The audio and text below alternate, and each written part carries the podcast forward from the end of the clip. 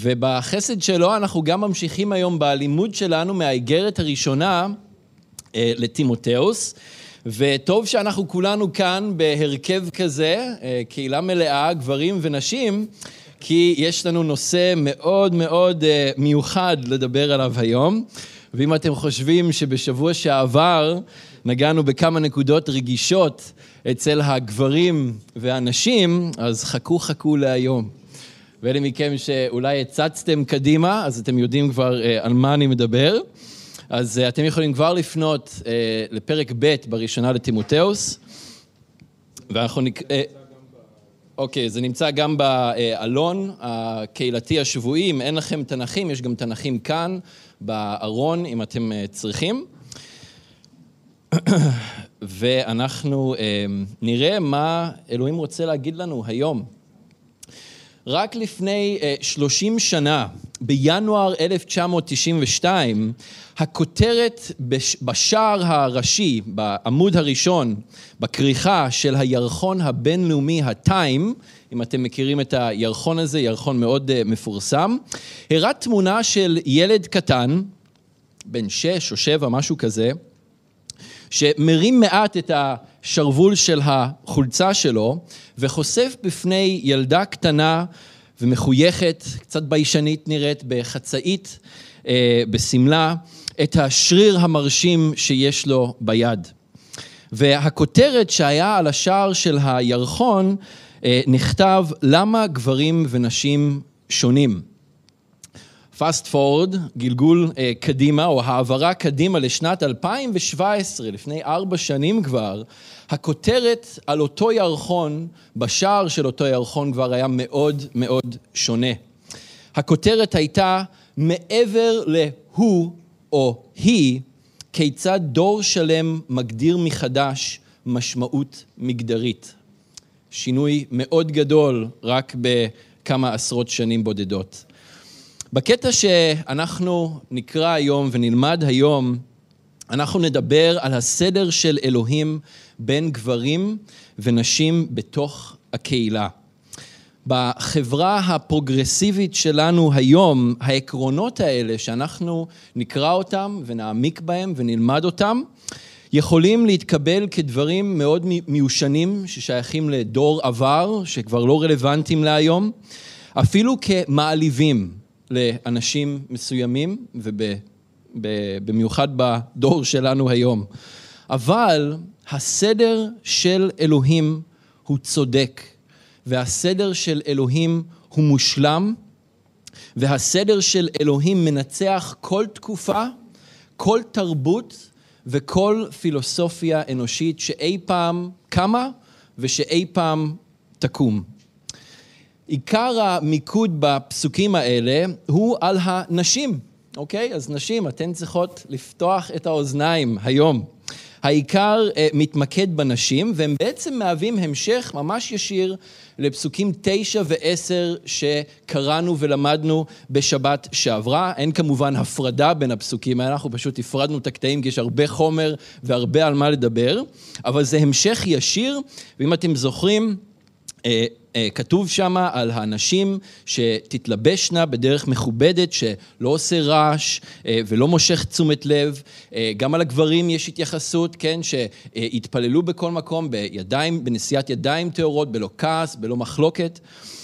אבל גברים, אל תדאגו, כי גם בשבילכם יש אתגר לא קטן בקטע שלנו היום. זה אולי לא עד כדי כך ברור כמו אצל הנשים, אז אתם צריכים עוד יותר לפתוח את האוזניים אה, למה שיש כאן ולמה שאלוהים אה, רוצה לומר לנו. אז נקרא ביחד, נתפלל, ואז אה, ניכנס לזה. האישה תלמד בדומייה, בהכנעה שלמה.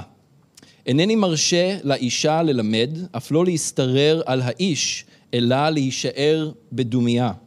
כי אדם נוצר ראשונה, ואחרי כן חווה. אדם לא נפתע, אלא האישה שמעה לקול המפתה ובאה לידי עבירה. אבל היא תיוושע בלידתה ילדים אם תעמוד באמונה, באהבה, בקדושה ובצניעות. אז בואו נתפלל, נראה לי שכדאי, ואז נתחיל. אדון, אנחנו uh, באים לפניך, אבא, אנחנו כל כך uh, שמחים בהתחברות שלנו ביחד, אנחנו כל כך שמחים, אבא, שאנחנו יכולים להיות יחד בנוכחותך. שאנחנו יכולים להיות יחד, וכמו שקרן גם התפללה מקודם ואמרה מקודם, שאנחנו יכולים אה, באמת אה, לבוא לפני השולחן שערכת לפנינו, שמלא בכל טוב, אדון, ולאכול מנה אה, מלאה ו- ומזינה. אדון, שאנחנו יכולים לבוא לפניך בתוך הנוכחות שלך, אדון, ובעזרת דברך להחכים ולהכיר אותך יותר, אדון, ולאפשר לך להשביע אותנו בדבר שהוא מוצק. בבשר, באוכל רוחני, אדון, שיכול לחזק אותנו, שיכול להחכים אותנו, שיכול להכשיר אותנו, אדון, ושיכול אה, לאפשר לנו להתהלך בחיים האלה, בדרך שאתה התווית לנו. אדון, אתה אה, מכיר את הפסוקים האלה הרבה יותר טוב מאיתנו, אדון, ואתה אה, מכיר את הלבבות שלנו, ואתה מכיר את התחושות שלנו, אפילו עכשיו כשקראנו את הפסוקים האלה. אדון, ואני מתפלל שאתה אה, תבוא עכשיו בנוכחותך, ברוחך. אדון, תן לי את המילים שלך, את החסד שלך.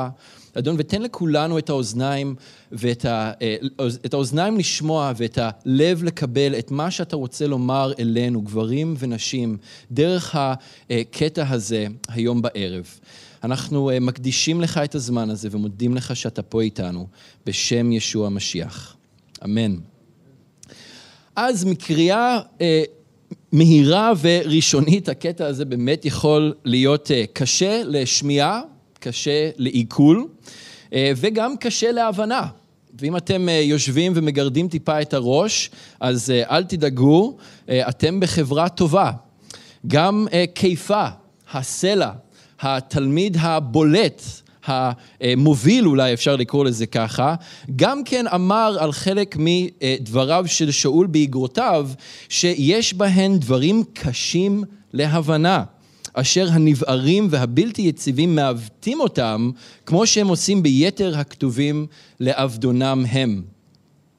אנחנו, ואני, לא רוצה אה, לעשות, אה, אה, לעוות את דבריו של שאול, לא משנה כמה הם יכולים להיות אה, קשים, או אולי לא קלים אה, להבנה, אבל באמצעות הכתובים ובאמצעות רוח הקודש ששוכן בנו, ששוכן בכם, ששוכן בי, ומדריך אותנו אלי אמת להבין, ללמוד וגם ליישם את העקרונות של אלוהים לגבי הסדר שלו, הסדר של אלוהים אה, בנוגע לנשים וגם לגברים בקהילה. עכשיו, אנחנו כבר התחלנו את זה בשבוע שעבר, כמו שאמרתי, ההתייחסות לגברים, ההתייחסות לנשים. עכשיו הוא ממשיך, שאול ממשיך עם ההתייחסות לנשים. שבוע הבא אנחנו כבר נתחיל את פרק ג' ושם המיקוד עוד פעם חוזר לגברים ולדרישה מזקני הקהילה. אז הוא עובר ככה ביניהם, כל אחד מקבל את החלק שלו, אבל כמו שאמרתי, למרות שהמיקוד העיקרי כאן אה, הוא לנשים, גם לגברים יש אתגר לא קטן בכלל. עכשיו, לפני שנלמד ונבין מה שאול כן אומר בקטע הזה ולמה הוא כן התכוון, קודם כל, אנחנו צריכים להניח כמה יסודות ולהדגיש, ואני אומר את זה שוב, להדגיש מה הוא לא אומר בקטע הזה, ולמה הוא בהחלט לא התכוון במילים שהוא כתב כאן לטימותאוס. דבר ראשון, שאול לא מקטין נשים. הוא לא מדיר אותן והוא לא ממעיט בערכן. שאול הוא לא שוביניסט. הוא לא היה שוביניסט, הוא לא שוביניסט. הוא לא פועל בניגוד לרוח המשיח, ממש ממש לא. ישוע, הרוח של ישוע וישוע עצמו עשה את הבלתי יאומן כאשר הוא דיבר עם האישה השומרונית, שומרונית.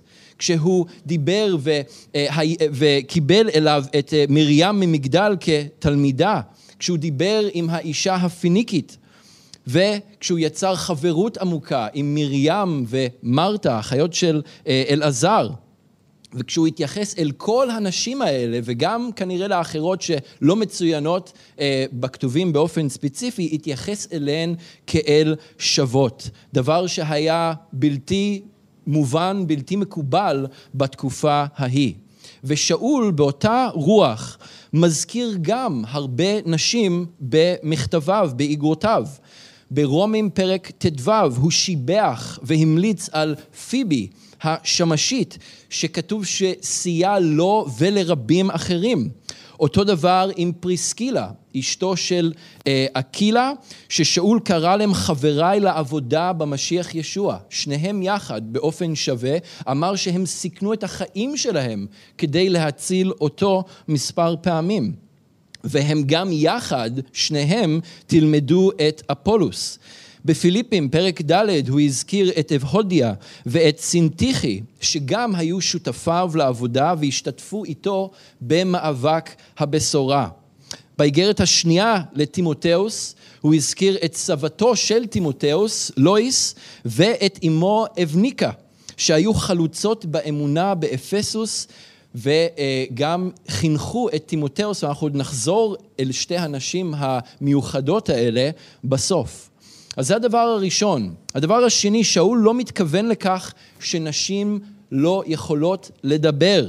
המילה דומייה לא מתייחסת לחוסר דיבור או לשתיקה, אלא כוונתה למצב של שלווה ושל רוגע ושל נינוחות ושל השקט, ונרחיב על זה תכף. דבר שלישי, שאול לא אומר שאין לנשים תפקיד, ייעוד או מקום לשרת בקהילה ובגוף המשיח, ממש לא. א', זה נוגד את שאר המקומות שמדבר עליהם, על, על המתנות הרוחניות ועל השירות אה, בתוך הקהילה. נראה שבהחלט יש לנשים מקום ותפקיד מרכזי ביותר בתוך הקהילה.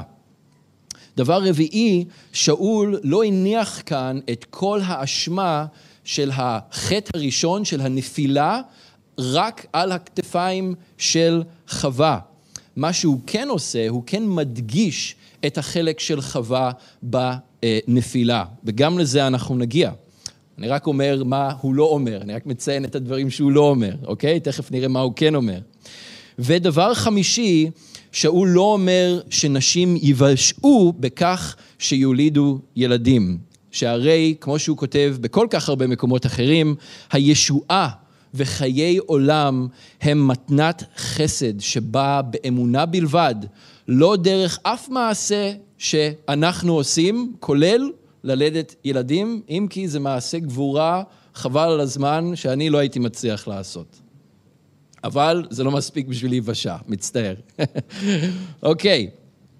אז למה שאול כן התכוון? זה ככה כמה הנחות יסוד לפוגג את כל, ה, אה, את כל המחשבות של מה זה, ואני מניח שזה מעלה את המחשבות האלה כשקוראים את הפסוקים האלה, אבל לדברים האלה שאול לא התכוון. אז למה הוא כן התכוון? שאול מתייחס לסדר ולתפקוד הנכונים שצריכים להתקיים בתוך הקהילה בין אה, הגברים לבין הנשים.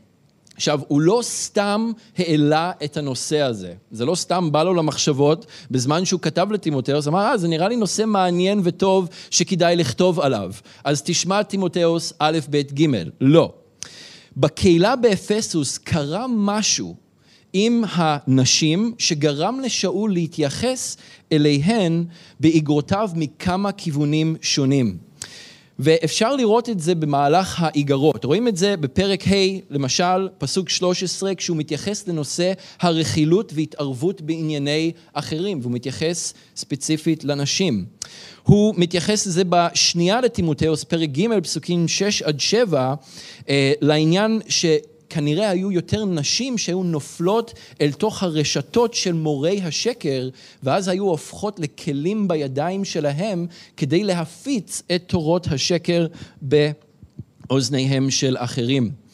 כנראה שגם היה עניין בקהילה באפסוס בכל הקשור לנישואין ולילודה ולגידול ילדים. הוא מתייחס לזה גם כאן בקטע שלנו, פרק ב', פסוק 15, גם בפרק ד', פסוק 3, גם בפרק ה', פסוק 14. עכשיו, אנחנו, שוב, לא יודעים בדיוק מה היה העניין, אבל משהו התרחש בתוך הקהילה שהוא יתייחס לזה אה, בצורה כזו. אנחנו כן גם יודעים שבעיר אפסוס, האלילה העיקרית שסגדו לה, שהמקדש שלה היה הגדול ביותר והמפואר ביותר במרכז העיר, הייתה האלה דיאנה. והיא הייתה אלילה נשית שהוכרה כאלילת הפוריות והילודה. אוקיי? וזה אין ספק השפיע על, על, על האנשים שבאו לאמונה, לאמונה מתוך העיר ומתוך הסביבה. אה, אנחנו לא יודעים בדיוק איך, אבל אין ספק שזה השפיע על היחס שלהם לנושאים האלה. בשבוע שעבר, יונתן גם הזכיר את הנשים בקהילה באפסוס שהיו עשירות, שהיו עמידות, שהיו בעלת, בעלות כוח והשפעה, שהיו לובשות מלבושים יקרים, זוכרים? זה לא היה רק מותגים מובילים, זה היה אה, דברים מאוד מאוד יקרים שהיו שמורים לאנשים העשירים ביותר. הם היו משזרות אה, חוטי זהב בתוך השיער שלהן, גם משהו שלא הבן אדם הממוצע היה יכול להרשות לעצמו. וזה ביחד עם החירות שאותן נשים מצאו במשיח, ובאמת יש חירות במשיח, ככל הנראה תרם להן אה, להפריע במפגשי הקהילה ולנסות לקחת פיקוד ולהשתמש בכוח ובהשפעה שלהן אה, כדי אה, לקחת פיקוד על הלימוד ועל ההתנהלות התקינה של הקהילה. אז התחושה שעולה היא שחוסר סדר התחיל לחדור אל תוך הקהילה באפסוס. היה רעש והיה המולה שלא היו צריכים להיות ושבאו ממקורות שזה לא היה צריך לבוא מהם. וההתנהלות בתוך הקהילה לא התקיימה כפי שאלוהים ייעד שהדברים יקרו. כמו ששאול כתב לקורינתים, שהרי אלוהים אינו אלוהי המהומה, או אלוהי מהומה, אלא אלוהי השלום, כנהוג בכל קהילות הקדושים. אז אין פה משהו יוצא דופן בקהילה באפסוס, בכל הקהילות יש וצריך להיות את הסדר של אלוהים. מה שמעניין זה שהפסוק הזה בקורינטים, זה בא בדיוק אחרי שהוא מתייחס למתנות הרוחניות, ובדיוק לפני שהוא מדבר גם על היחס בין הגברים ולנשים, וממש מדבר על דברים דומים בנוגע לנשים בקהילה, אה, גם אה, בקורינטים. אז הוא אומר, גם העניין הזה של המתנות הרוחניות, גם העניין הזה של הגברים והנשים בקהילה, הדברים חייבים להתנהל בסדר, בסדר אלוהי. ואלוהים הוא אכן אלוהי הסדר, ואת הסדר שלו אנחנו רואים בכל מקום. קודם כל באחדות האלוהים, אלוהים האב, הבן, המשיח ורוח הקודש. אנחנו רואים את הסדר שלו בגופים השמימיים, בשמש, בירח, ובכוכבים. אנחנו רואים את הסדר המדהים והמופתי שלו אצלנו, בתוך הגוף, ואיך שהוא ברא ויצר את הגוף הזה לפעול ביחד אה, כמערכת אחת. אנחנו רואים את הסדר שלו במזג האוויר.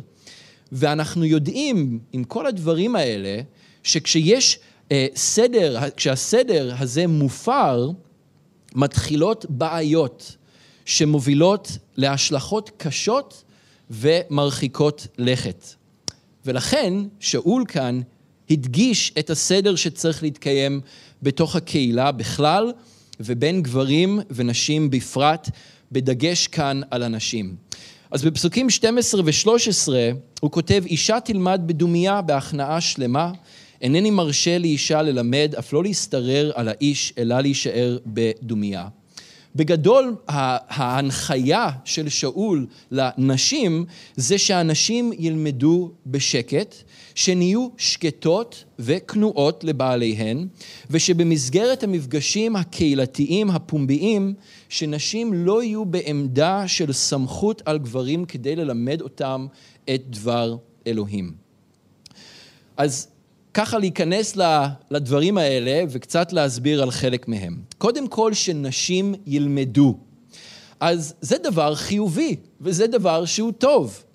בתקופה של שאול, נשים היו מנועות לחלוטין מללמוד את דבר אלוהים, ללמוד את כתבי הקודש, במיוחד ביהדות. היחס כלפי נשים היה, והאמת היא ביהדות הרבנית, היא עודנו קשה ביותר. לעתים קרובות נשים פשוט היו נחשבות לעוד אה, פריט או לעוד איזשהו חפץ או רכוש בבעלות הגבר, בבעלות הבעל, שלא הייתה ראויה שתדבר או שהוא ידבר אליה באופן פומבי.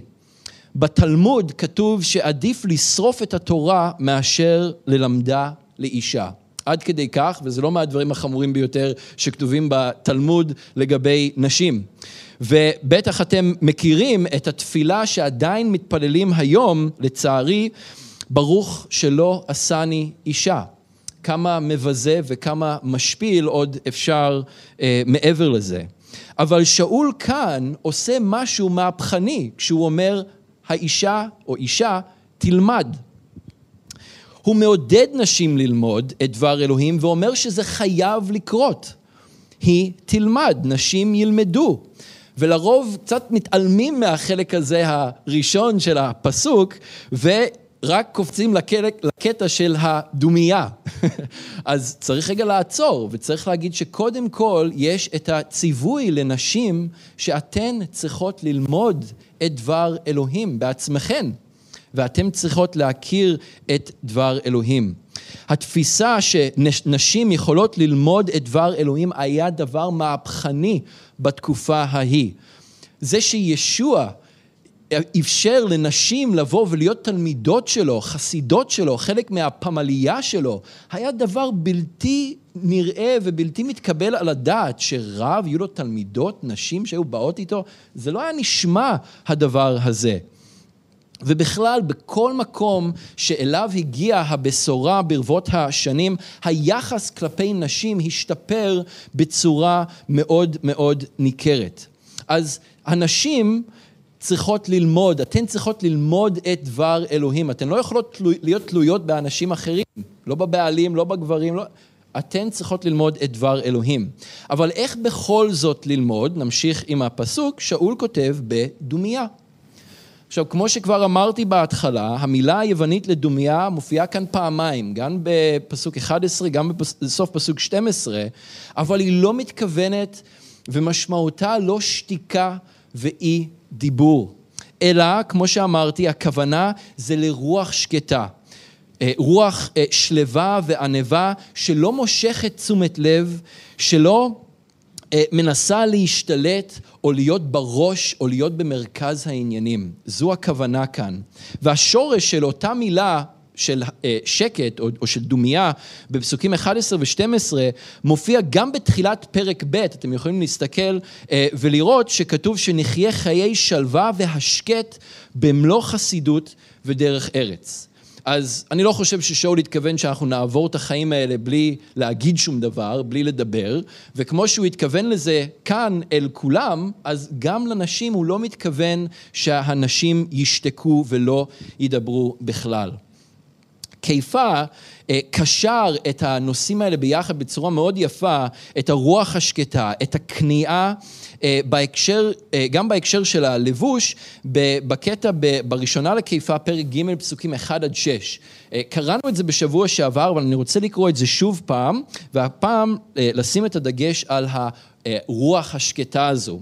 אז קיפה כתב ככה, כן גם אתן, הנשים, היכנענה לבעליכן. אז תראו את העניין של הכניעה שעולה כאן.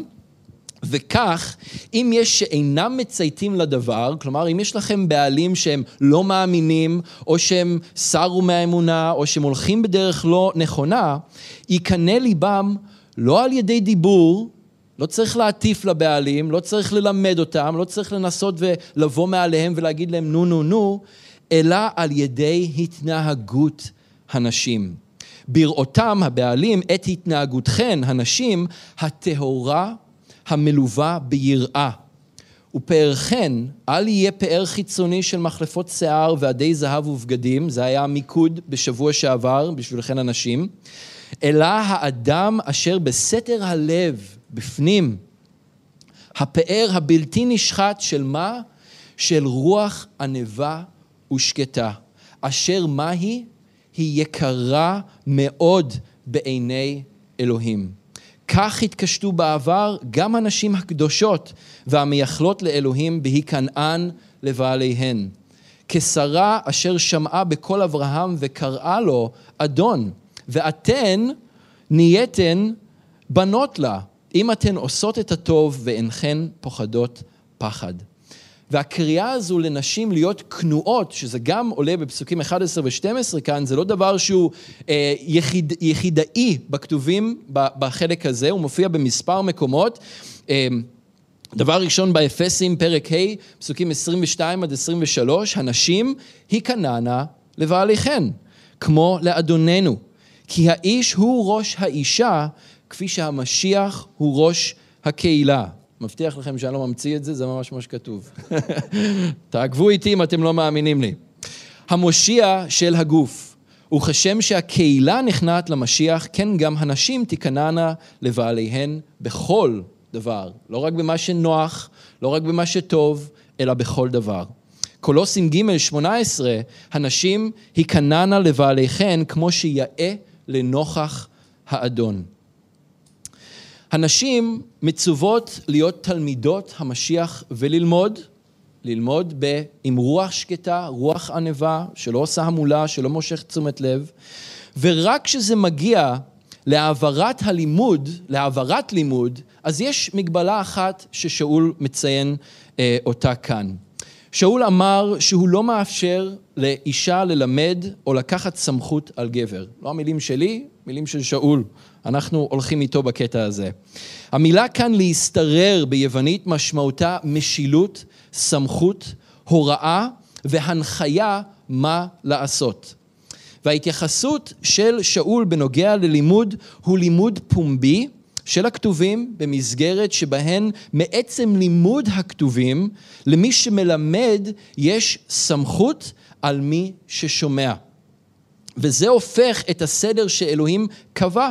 גם בבריאה וגם לאחר הנפילה כשנאמר לאישה ואל אישך תשוקתך והוא ימשול בך. אוקיי? העניין הזה של המשילות. בטח ובטח כשזה נעשה בכוח ובהשפעה אה, שלילית, כמו שככל הנראה זה קרה, או התחיל לקרות לפחות, אה, בקרב הנשים בקהילה באפסוס. עכשיו, חשוב להדגיש שמלבד המגבלה היחידה הזו, כל תחום אחר פתוח לחלוטין אה, לשירות שלכם, הנשים אה, בקהילה, ואתן בהחלט אמורות וצריכות לקחת חלק גם כמורות. בטיטוס פרק ב' פסוקים שלוש עד חמש כתוב כן גם הזקנות שתתנהגנה בקדושה שלא תהיינה הולכות רכיל ולא תתמכרנה ליין כי אם תהיינה מלמדות את הטוב. וזו אותה מילה, דידסקוס, העניין של ההוראה, מלמדות את הטוב, כדי שתחנכנה את הנשים הצעירות לאהוב את בעליהן וילדיהן, ולהיות צנועות, טהורות, משגיחות על ביתן, טובות, נשמעות לבעליהן, אז עוד פעם העניין הזה של הכניעה נכנס כאן. זאת למען לא ינאץ דבר אלוהים. גם נבואה וכל המתנות הרוחניות, אבל נגיד ספציפית הנבואה. ביואל ג', נבואה, לימים האלה שלנו גם. אשפוך את רוחי על כל בשר וניבאו בניכם ובנותיכם. לא שמור רק לגברים, בניכם ובנותיכם. בתנ"ך אנחנו רואים את מרים, את דבורה ואת חולדה הנביאות. בברית החדשה אנחנו רואים את חנה, בת פנואל הנביאה. אנחנו רואים את אה, ארבעת בנותיו הנביאות של אה, פיליפוס. תפילה והלל, שלל נשים שהובילו את העם והובילו את הקהילות בהלל ובתפילה ממרים אחות משה ועד מרים המגדלית אה, ושאר התלמידות. שמש, שמשים או שמשיות, גם אה, נשים נקראות לשרת בתחום של השמשות.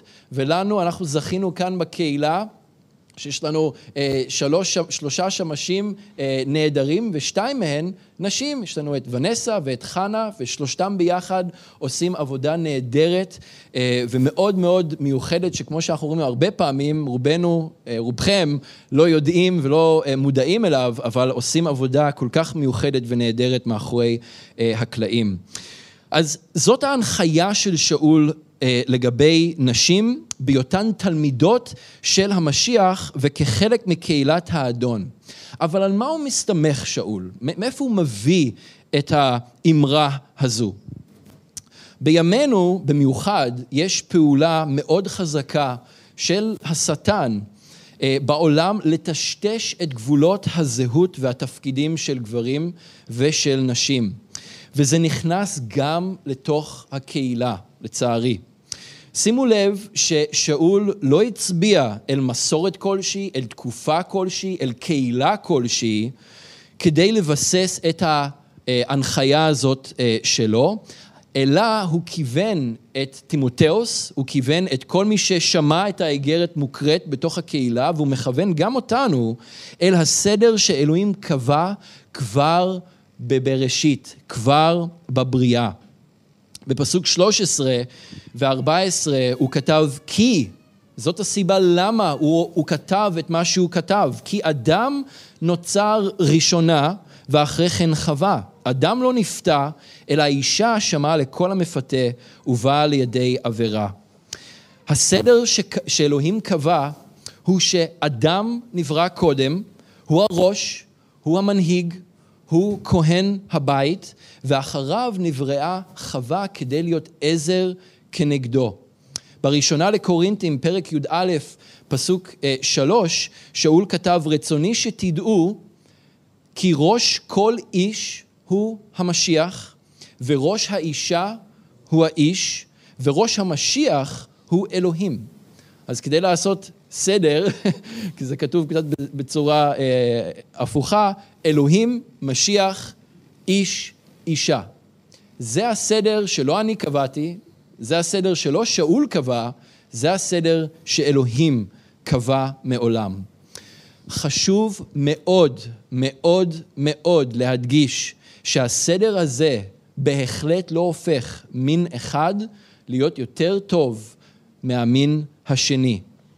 לא יותר נחשב מהמין השני בשום פנים ואופן. בישוע אין יהודי, אף לא גוי, אין עבד, אף לא בן חורין, לא זכר ולא נקבה, משום שכולנו אחד במשיח, כמו שכתוב בגל"טים ג' 28. גברים ונשים, כולנו שווים בעיני אלוהים. אין אחד שיותר טוב מהשני, גם אם יש לנו ייעוד טיפה אחר, גם אם יש לנו תפקידים שהם מעט שונים אחד מהשני.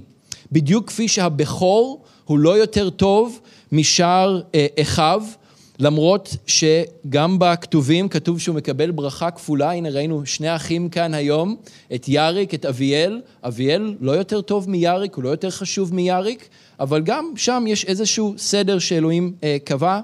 אה, בתוך זה. עם ישראל לא יותר טוב משאר העמים, למרות שהוא נקרא לתפקיד מאוד ספציפי. זה משהו שאנחנו שומעים הרבה בעם שלנו, אנחנו היהודים, אנחנו יותר טובים מכל השאר? לא, אנחנו לא יותר טובים מכל השאר. אם כבר אנחנו יותר גרועים מכל השאר. אבל היה פה איזשהו סדר, יש פה איזשהו תפקיד שאלוהים ייעד. שבט לוי לא יותר טוב משאר השבטים, למרות שהוא נבחר ונקרא להיות השבט שממנו יצאה הכהונה, והם היו אלה ששירתו במשכן ובבית המקדש. אבל הם לא היו יותר טובים משאר השבטים. לכו תקראו את ההיסטוריה של לוי, של מה שהוא עשה בשכם ובמקומות אחרים. לא יותר טוב מאף אחד אחר. אני מאוד אהבתי את מה שפרשן אה, די מוכר, מת'יו הנרי, אה, כתב, שהאישה לא נוצרה מראש הגבר כדי שהיא תמשול בו, אף לא מכפות רגליו כדי שהוא ירמוס אותה, אלא מצלעו, כדי שתהיה שווה לו וקרובה לליבו, על מנת שתהיה אהובה. יש שוויון, שוויון בערך למרות שיש שוני בתפקיד. גברים ונשים, אנחנו נבראנו בצורה שונה מבחינה פיזית, אני מקווה שכולנו מבינים את זה. נבראנו בצורה שונה מבחינה פיזית וגם מבחינה נפשית כדי למלא תפקידים שונים. והשוני בינינו מבטא את אלוהים בשתי צורות שונות, אבל בשתי צורות מופלאות שביחד, לא לחוד, ביחד מבטאים את אופיו של אלוהים באופן מלא ומושלם. שאול מכוון אותנו לשוני ולסדר ולשוני האלה. ובאותה נשימה הוא מציין גם את החטא הראשון. למה? משום שעד היום אנחנו סובלים מהסטייה מהסדר שאלוהים קבע כבר מבראשית. אז כדי להבין את זה צריך ללכת לבראשית ולראות מה הלך שם. בראשית ג', פסוק 6, אני עושה קצת קפיצה קדימה, זה מתחיל מפסוק 3, שיחה די ארוכה, חמישה פסוקים מלאים, אה, בין הנחש, השטן, לבין האישה. שיחה ארוכה שבה הוא משכנע, הוא שכנע אותה לאכול מהפרי האסור. ובפסוק 6 כתוב, ותר האישה כי טוב העץ למאכל, וכי תאווה הוא לעיניים, ונחמד העץ להשכיל, ותיקח מפריו, ותאכל, ותיתן גם לאישה עמה, ויאכל. הנחש הצליח לפתות את חווה לאכול מהפרי האסור. וכמו ששאול כתב, היא אכן הייתה הראשונה שנפלה לידי עבירה. קראנו את זה עכשיו. היא אכלה קודם, אוקיי? אבל הוא לא מאשים את חווה, הוא לא מניח את כל האחריות על הכתפיים של חווה, הוא רק מדגיש כאן את החלק שלה בעבירה. בנפילה. הרי ברומים פרק ה', אותו שאול מתייחס לאדם ואומר שהוא זה שדרכו נכנס החטא אל העולם. האמת היא שם הוא ממש בצורה די ברורה מניח את האשמה כולו על כתפיו של אה, אדם. אבל זה לא היה רק אחד או השני, זה היה שניהם. באירוע הזה בגן עדן מצד אחד חווה לא מצאה כיסוי והגנה בהנהגה של אדם. הרי המצווה לא לאכול מהפרי האסור לא ניתנה לאדם וגם לחווה. היא ניתנה רק לאדם. חווה לא הייתה שם. אתם יכולים לקרוא בראשית ב' פסוק 16. והיא לא באה, אחרי השיחה הארוכה הזאת עם הנחש, היא לא אמרה, תמתין רגע, אדון נחש, אני צריכה ללכת לשאול את אה, בעלי מה באמת אמור לקרות כאן. היא לא הלכה ושאלה את אדם אם מותר לאכול מהפרי האסור, היא נהגה באופן עצמאי והיא הפרה את הסדר שאלוהים קבע. אבל מצד שני, ויש פה צד שני בסיפור הזה, בעלה, אדם שכתוב שהיה שם עימה, שהיה ביחד איתה בסיפור הזה, עמד מנגד בשאננות מוחלטת ולא פתח את הפה שלו. הוא לא עמד על המשמר כדי להגן על אשתו וכדי להדוף את הנחש מההתקפה הזו שהוא הביא כנגדם וכנגדה במיוחד, הוא לא הנהיג אותה, ובכך גם הוא נפל לחטא. ואחרי כל זה, אם זה לא הספיק, אז עוד היה לו את החוצפה לנסות ולהתחבא מאחורי אשתו, להאשים אותה שהיא זו, ששכנע, שהיא זו שנתנה לו את הפרי, ולגלגל את כל האחריות לאלוהים בעצמו על זה שהוא הביא את חווה אליו ונתן לו אותה כאישה. איזה ברדק, אה? ואותם דפוסי התנהגות קיימים גם היום. לא הרבה השתנה. אלה מכם שנשואים, אני בטוח שאתם יודעים למה אני מתכוון. אלה מכם שלא, בטח ראיתם את זה אצל ההורים, אצל אנשים אחרים, אותם דפוסים ממשיכים אצלנו הגברים והנשים גם היום. הנקודה של שאול היא ברורה. התוצאה של אי שמירת הסדר של אלוהים הוא חורבן והרס. היה חורבן והרס בגן עדן כתוצאה מזה, ועלול להיות חורבן והרס גם בתוך הקהילה וגם בתוך המשפחות שלכם, אם סוטים מהסדר שאלוהים קבע. עד עכשיו, בעיקר פסוקים 11 ו-12, זה היה מכוון אליכן, הנשים. אבל הפסוקים האלה, בפסוקים האלה יש צד שני למטבע, והוא מכוון ישירות אליכם, הגברים, אני מחפש אתכם כדי להסתכל עליכם. תרימו את הראש, אני רוצה להסתכל לתוך העיניים שלכם. אתם צריכים, זה הצד השני של המטבע. אתם, הגברים, צריכים לקחת את המקום שאלוהים ייעד לכם כמנהיגים. אתם לא יכולים להרשות לעצמכם לעמוד עם ראש מורכן ועם ידיים שמוטות. אלא לעמוד זקופים ככהני הבית שלכם, כמנהיגים בקהילה, ככאלה שעומדים על המשמר ושומרים על הנשים, שאוהבים אותן, מטפחים אותן, מכלכלים אותן, וככאלה שמוסרים את עצמכם למענן בדיוק כפי שישוע עשה למען הקהילה. כשאתם לא עושים את זה, אז הנשים הן אלה שצריכות לקחת את המושכות. הן צריכות להיכנס למקום הזה של לעמוד ולהיות המנהיגות. והן צריכות לעשות את זה בעצמן, בדיוק כפי שהיה עם ברק ועם דבורה. למה דבורה הלכה בראש והנהיגה? כי ברק לא היה מוכן לעשות את זה בעצמו. ואני חושב שזו דוגמה שלילית, וזה לא מה שאלוהים מתכוון שיקרה שם בסיטואציה הזו. האם זה הכרחי מכורח הנסיבות? כן, לפעמים. כשהגברים לא לוקחים את המקום שלהם, הנשים הן אלה, הן אלה שצריכות לקום ולקחת את המושכות לידיים שלהן.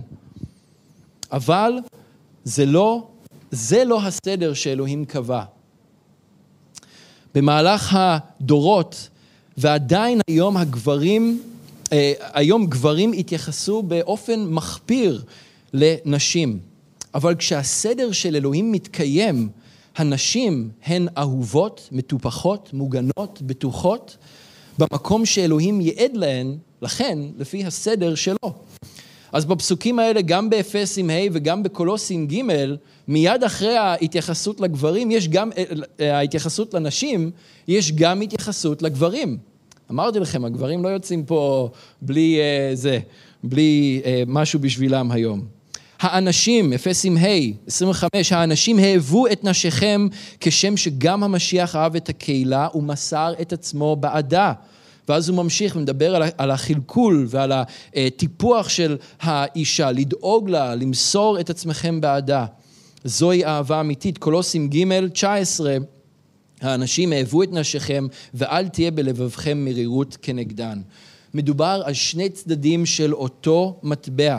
הנשים, אתן הנשים צריכות אה, להיכנע ברוח של ענווה ו- ו- ורוח של השקט, והבעלים והגברים, אתם צריכים לקום ולקחת את המקום שלכם כמנהיגים וככהנים, בתוך הקהילה, גם בתוך הבתים. הבתים זה סוג של קהילה קטנה בסך הכל, אוקיי? אז גם וגם. למרות החורבן, ואולי אפילו לאור תוצאותיו, שאול בסוף, כאן בפסוק 15, מכוון את חן הנשים בחזרה אל התפקיד הכל כך חשוב, היפה והמדהים שאלוהים ייעד לכן. פסוק 15, אבל היא, כלומר הנשים, תיוושע בלידתה ילדים, אם תעמוד באמונה, באהבה, בקדושה ובצניעות. אז כבר הסברתי למה שאול לא התכוון במילים האלה, אה, שלידת ילדים מושיעה ומביאה לחיי עולם. אה, ויחד עם זאת, הפסוק הזה, פסוק 15, זה אחד הפסוקים הקשים ביותר להבנה בכל הברית החדשה. אין הסכמה אה, בכלל על מה זה בדיוק מתכוון, אז שוב הולכים קצת על הדרך של השלילה, מה אנחנו יודעים שזה לא אומר לאור מקומות אחרים בכתובים, אבל לא, אה, אין לגמרי הסכמה על מה שזה כן אומר, גם אחרי ניתוחים מאוד מאוד מעמיקים של היוונית המקורית.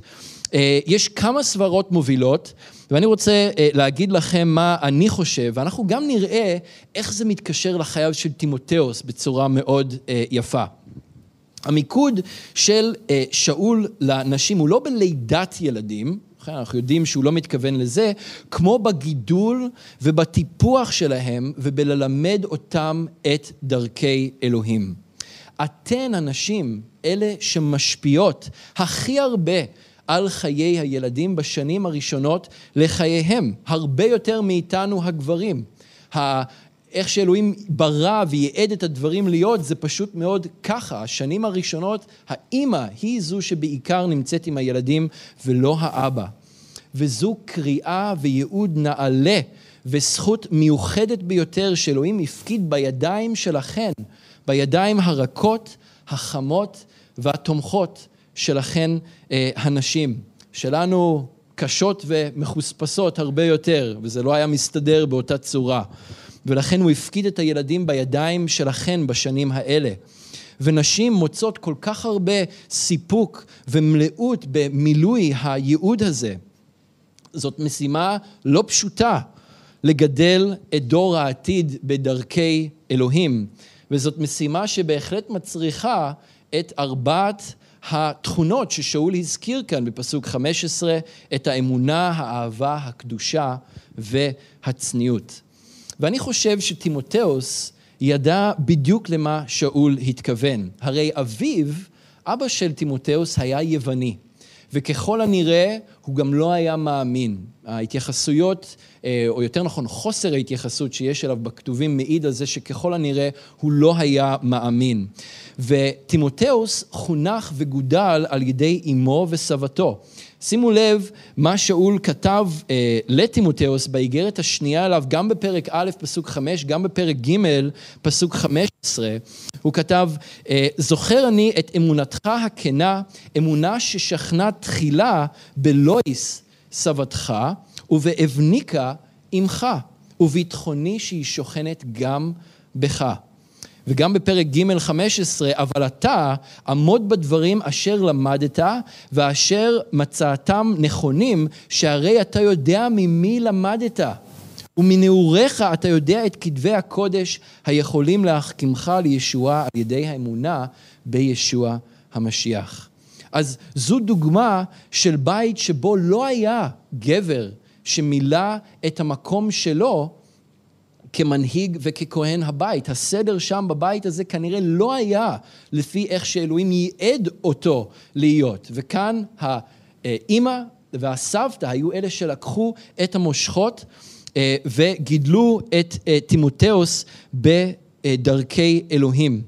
אמ, ואז שאול הגיע, ושאול לקח אותו תחת אה, כנפיו כבנו הרוחני. אתם רואים את התמונה היפה הזאת? לא היה לו אבא רוחני בהקשר הזה, ואז שאול בא, ושאול הפך אותו לבן הרוחני שלו. אבל רק תתארו לעצמכם איך היה נראה ספר הכתובים שלנו אם לואיס ואבניקה לא היו ממלאות את הייעוד הזה שלהן, לגדל את תימותאוס וללמד אותו עוד מנעוריו את כתבי הקודש, את דבר אלוהים, להנחיל את זה בו, ללמד אותו, כדי שבזמן הנכון הוא גם יגדל ויוכל להיכנס ולהשתחרר אל מלוא הקריאה שלו בתור גבר ובתור אה, איש האלוהים שאלוהים ייעד עבורו. והייעוד הזה מקבל משמעות מעבר, הרבה מעבר לילדים ביולוגיים. אז תקשיבו אליי במיוחד אה, נשים, שאולי אין לכם ילדים עדיין משל עצמכם, או אין לכם אה, בכלל. אה, העניין הזה הוא מעבר לילדים ביולוגיים, כי למעשה זה משפיע על טיפוח ועל גידול דור העתיד בקהילת אלוהים, אוקיי? כאן ספציפית אנחנו מדברים על כרם אל, אבל בכלל על קהילת אלוהים, לא משנה איפה היא נמצאת. כמו שגם קראנו בטיטוס ב', שלוש עד חמש, הנשים הבוגרות אה, נקראות ללמד ולתלמד את הנשים הצעירות יותר, וביחד ללמד גם את הילדים את דרכי אלוהים.